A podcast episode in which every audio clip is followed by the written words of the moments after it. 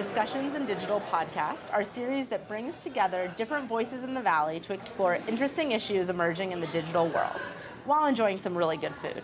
Today we're going to explore catapulting B2B companies into the digital age. We're meeting today at Roka Akor Restaurant. I'm Diane Esber, a partner at McKinsey focused on driving digital growth, and I'm thrilled to be joined by Robert Chatwani, CMO of Atlassian, and Larissa Pomeroy, global GM of the B2B business of Art.com, as well as my colleague Brian Gregg. So just a question to start off for you, Robert. When it comes to B2B companies, based on your experience, you know, what are some of the biggest areas of impact where you can actually see digital driving versus more traditional face-to-face interactions? If I take the experience um, and business model at Atlassian, I think it's a bit distinct from a lot of traditional enterprise software companies in the sense that we don't even have a sales force. And so we rely really heavily on solutions partners and channel partners uh, to serve that role of being the, face-to-face uh, conduit to customers, particularly large enterprise customers. In our business model, most transactions actually happen online. And if I look at the characteristics of a classic consumer journey, it's remarkably similar to how uh, decisions get made by buyers of business software. We have 85% of the Fortune 500 that use uh, our products, and in most of those cases, the decisions about buying the software is made by uh, teams within the company as opposed to a sale that's made by the CIO. Now, part of that is driven by the price point of our software. It's relatively accessible and often doesn't require a procurement team to actually be involved. And so, where we see the opportunity is, in fact, less around a traditional sales force driving our growth, mm-hmm. but in fact investing more heavily in technology, data-driven personalization, and effectively making our marketing more efficient. But Robert, can I just, just for fun to challenge you for a second, would you argue that the you, you start out with Atlassian doesn't even have a sales force? Is that a just a unique thing about Atlassian? In instances where it's not a full-blown enterprise-wide implementation, that has to involve the CEO or the CIO. I believe increasingly you have decisions about buying software being made um, in the depths of the organization. And in those instances, I actually believe a low touch, high efficiency business model is actually going to be a driver of sort of the next generation of growth for a lot, a lot of these companies. Eh, just to give like one stat, for a lot of those companies, sales and marketing as a percentage of revenue ranges in 40 to 60%. It's remarkable. So Robert, in terms of biggest impact area, you're saying the whole chain, right, for you. Larissa, what do you think? Art.com, who has grown up as a purely B2C online player, you know, is really good and getting even better at online marketing um, but does not have a sales force to speak of. And so I have the choice ahead of me of whether I have to build one, which would be following the traditional model in the art industry and know, the design industry. There they have a really old school um, rep model where I would need to create regions and ter- you know, territories and have people going door to door with sample kits. And I just find that hard to believe that that's the best way forward in this day and age. The ultimate bleeding edge right now is when you combine that science with the human curation, right? I think of Stitch Fix, who's got 200 plus data scientists being thrown at what sort of combination should show up in your box based on what you did last time. But in the end, a set of merchants are also curating that based on what's happening in the trends, and the combination of those two is what feels like the, the generation ahead of just machines doing their work. I, you know, it's funny because I have a LinkedIn example from today which is a friend of mine who shared this with me. She uh, works here in San Francisco, and interestingly, she works for Macy's, and she was very specifically targeted uh, with a promotion from LinkedIn to do a complete makeover on her LinkedIn profile, which was interesting. And the, the offer, I don't know what her LinkedIn profile looks like today, so perhaps they, they detected something that needed help. but the offer was in partnership with J. Crew, and it's an event at a J. Crew store here in San Francisco where there will be uh, a combination of how to dress for an interview combined with a stylist who will help you as a personal shopper. And it's a makeup session where they'll take your headshot for your LinkedIn profile. And they're offering three months of free LinkedIn premium access if you attend the event. However, um, it was invitation only.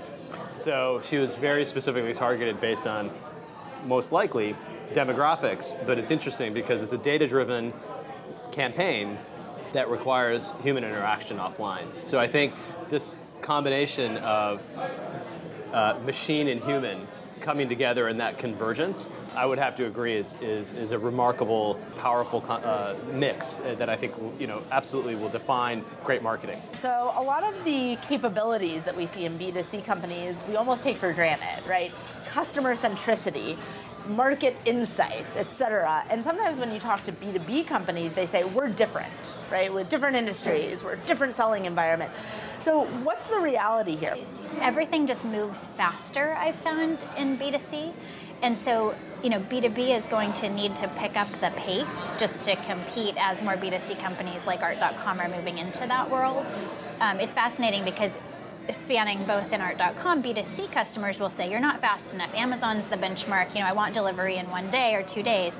Whereas the b2b clients will come and will tell me wow you guys are amazingly fast. That's why we use you because you can turn things around when i have a fire drill. And it's like such a you know such a different competitive set when when you know old school b2b uh, physical uh, shops are taking weeks or even months to deliver on a project. My other um, observation on the DNA of B2C that has started to hit B2B, but in a just a little slower uptake, or at least maybe hasn't fully come to fruition, is this.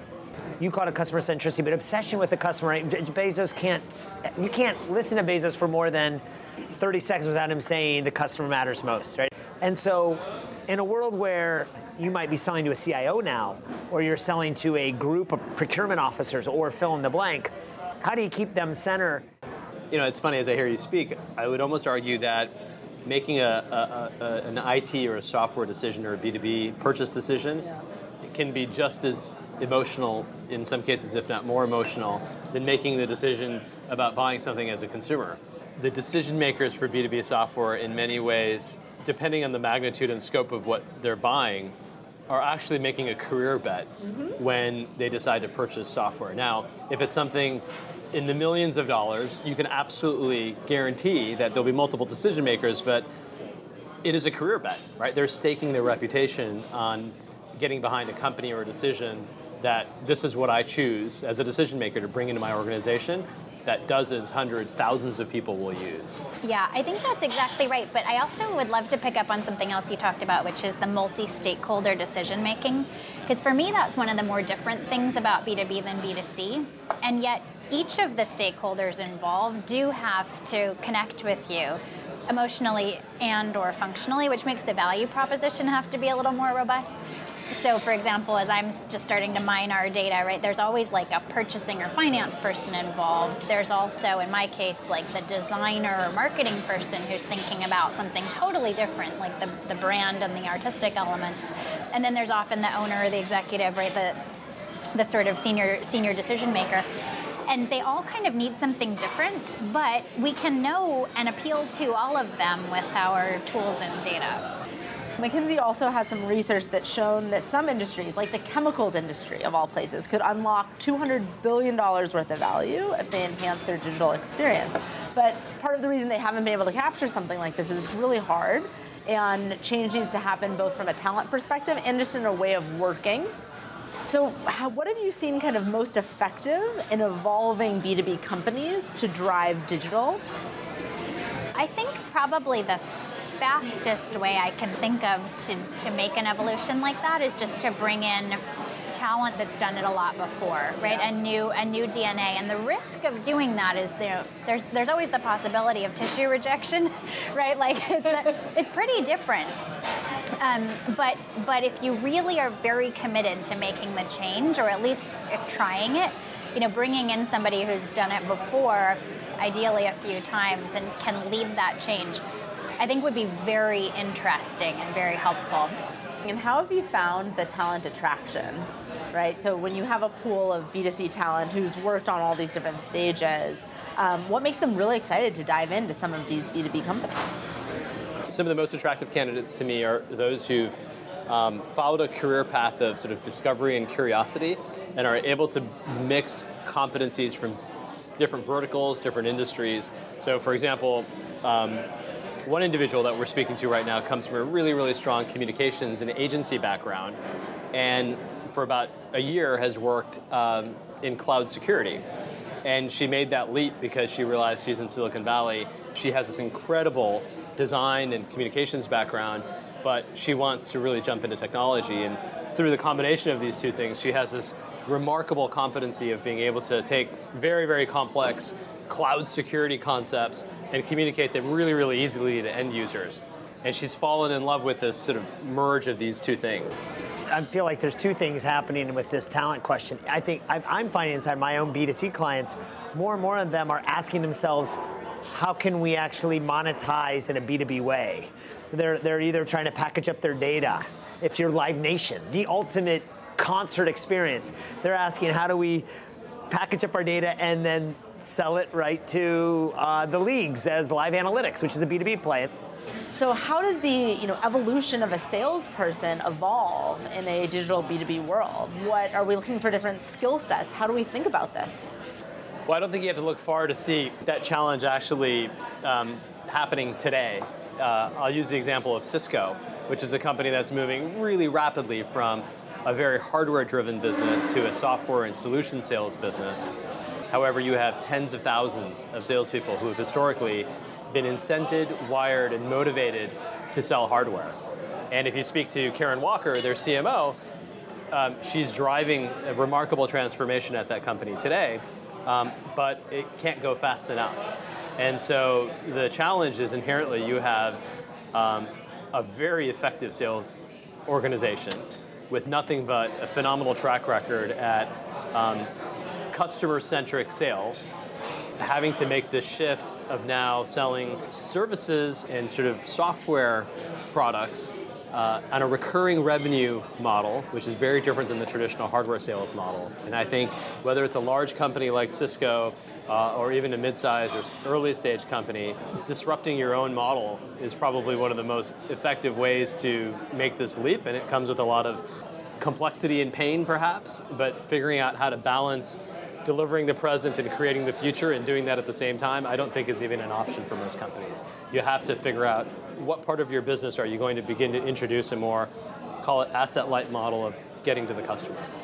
Yeah, I'm probably oversimplifying, but it seems to me that the migration will be from like more outside sales to more inside sales, from more phone to maybe more video uh, chat, etc. Right, like some of the media will change from more um, manual to more automated AI kind of stuff. So like you've got more tooling that are enabling faster responses.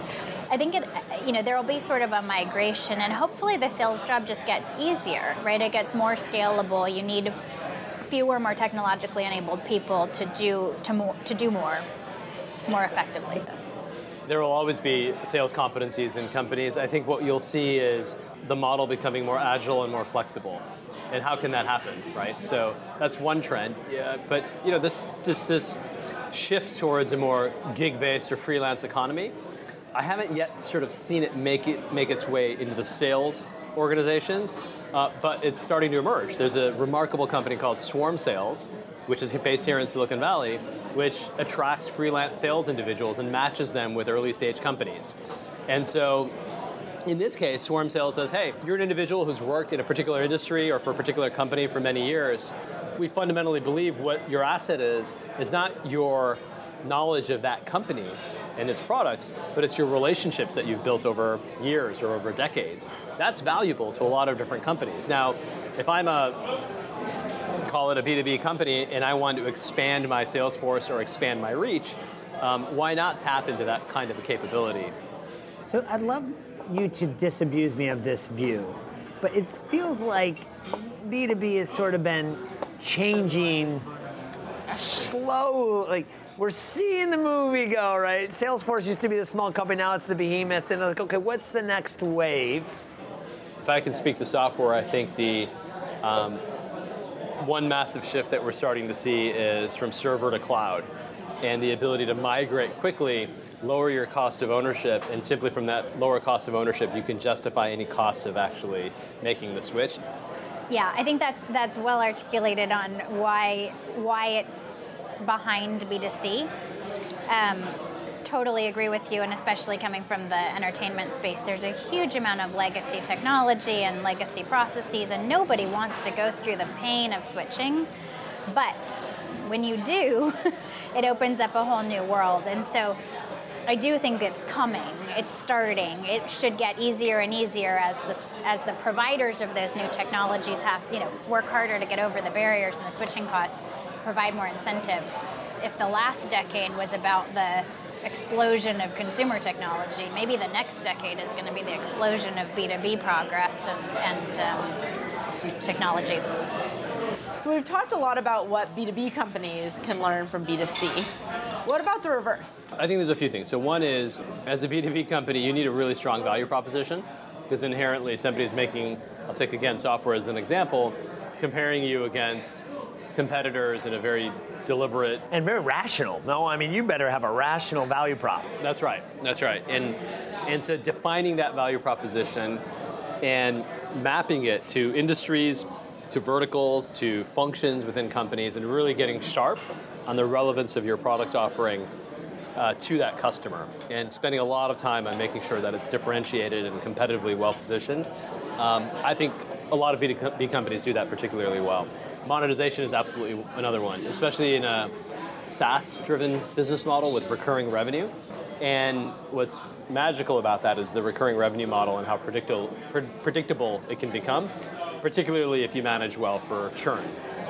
I think on the monetization front, a lot of B2C companies get overly focused on the, the demand generation on the consumer. And there's actually a lot of value to be had in other parts of the value chain that sometimes they don't think about. So, you know, B2C can easily turn into B2B by just looking towards the supply side and thinking of services there or the, you know, the wholesale intermediary that you may ignore and consider a competitor could actually become a customer. So I think that's actually a really interesting one. The other one that I would say is I think the sales discipline that you know that B2C is sometimes disdainful of. Um, there's a lot of science behind the sales process in B2B. Again, whether it's digital or not, um, you have to think about winning pitches and why you're going to win and how you're going to differentiate from competition in a very tactical way um, and very specific to a customer segment. Well, I'm just wondering what the two of you think of as you look at Amazon just being almost the ultimate B2B and B2C company. And they made that flywheel work both ways, right? They've taken things that they built for the B2C universe and monetized it to the B2B. And then they've taken the B2B cash and invested it back in the B. I mean, there is a, a an amazing um, phenomenon happening up in Seattle, I think, that is still yet not played out somehow. Yeah, Amazon's definitely a B2B um, player now. Now, now that I'm seeing them on that side, I mean, they're they're legit. They have a really effective sales engine. You know, they they called me to sell me on their B2B product as, as I was trying to get into their B2B marketplace. I think we see that with Staples as well. You know, the scale that B2C has provided can create scale in B2B without that much effort. It looks like. So I think we do have to watch out for, for B2C players moving B2B when they're when they have that much of the kind of consumer population who could be both a buyer and a sorry a, a B2B buyer and a B2C buyer. Well, what's remarkable about their business also is that they're taking capabilities and competencies they've built in their core business and turning that into products that they can then sell to businesses. A recent example is they have a customer service solution offering uh, similar to like a Zendesk yeah. um, that's SaaS based and that emerged out of the very fact that they built that themselves for their own company. And so I think these offshoots and extensions of, you know, sort of the horizons of growth that they're able to uh, evolve into, a lot of it really comes from leveraging the capabilities they've built to serve themselves. And with that, I want to thank you all for joining me here tonight for our discussions in digital. It's been such a treat. For our listeners, please tweet us your ideas for the next podcast. Who do you want to hear from, and what do you want to hear about? To learn more about what we're publishing, check out our site, McKinsey Digital and McKinsey on Marketing and Sales. Thanks again. Thank you. Thanks.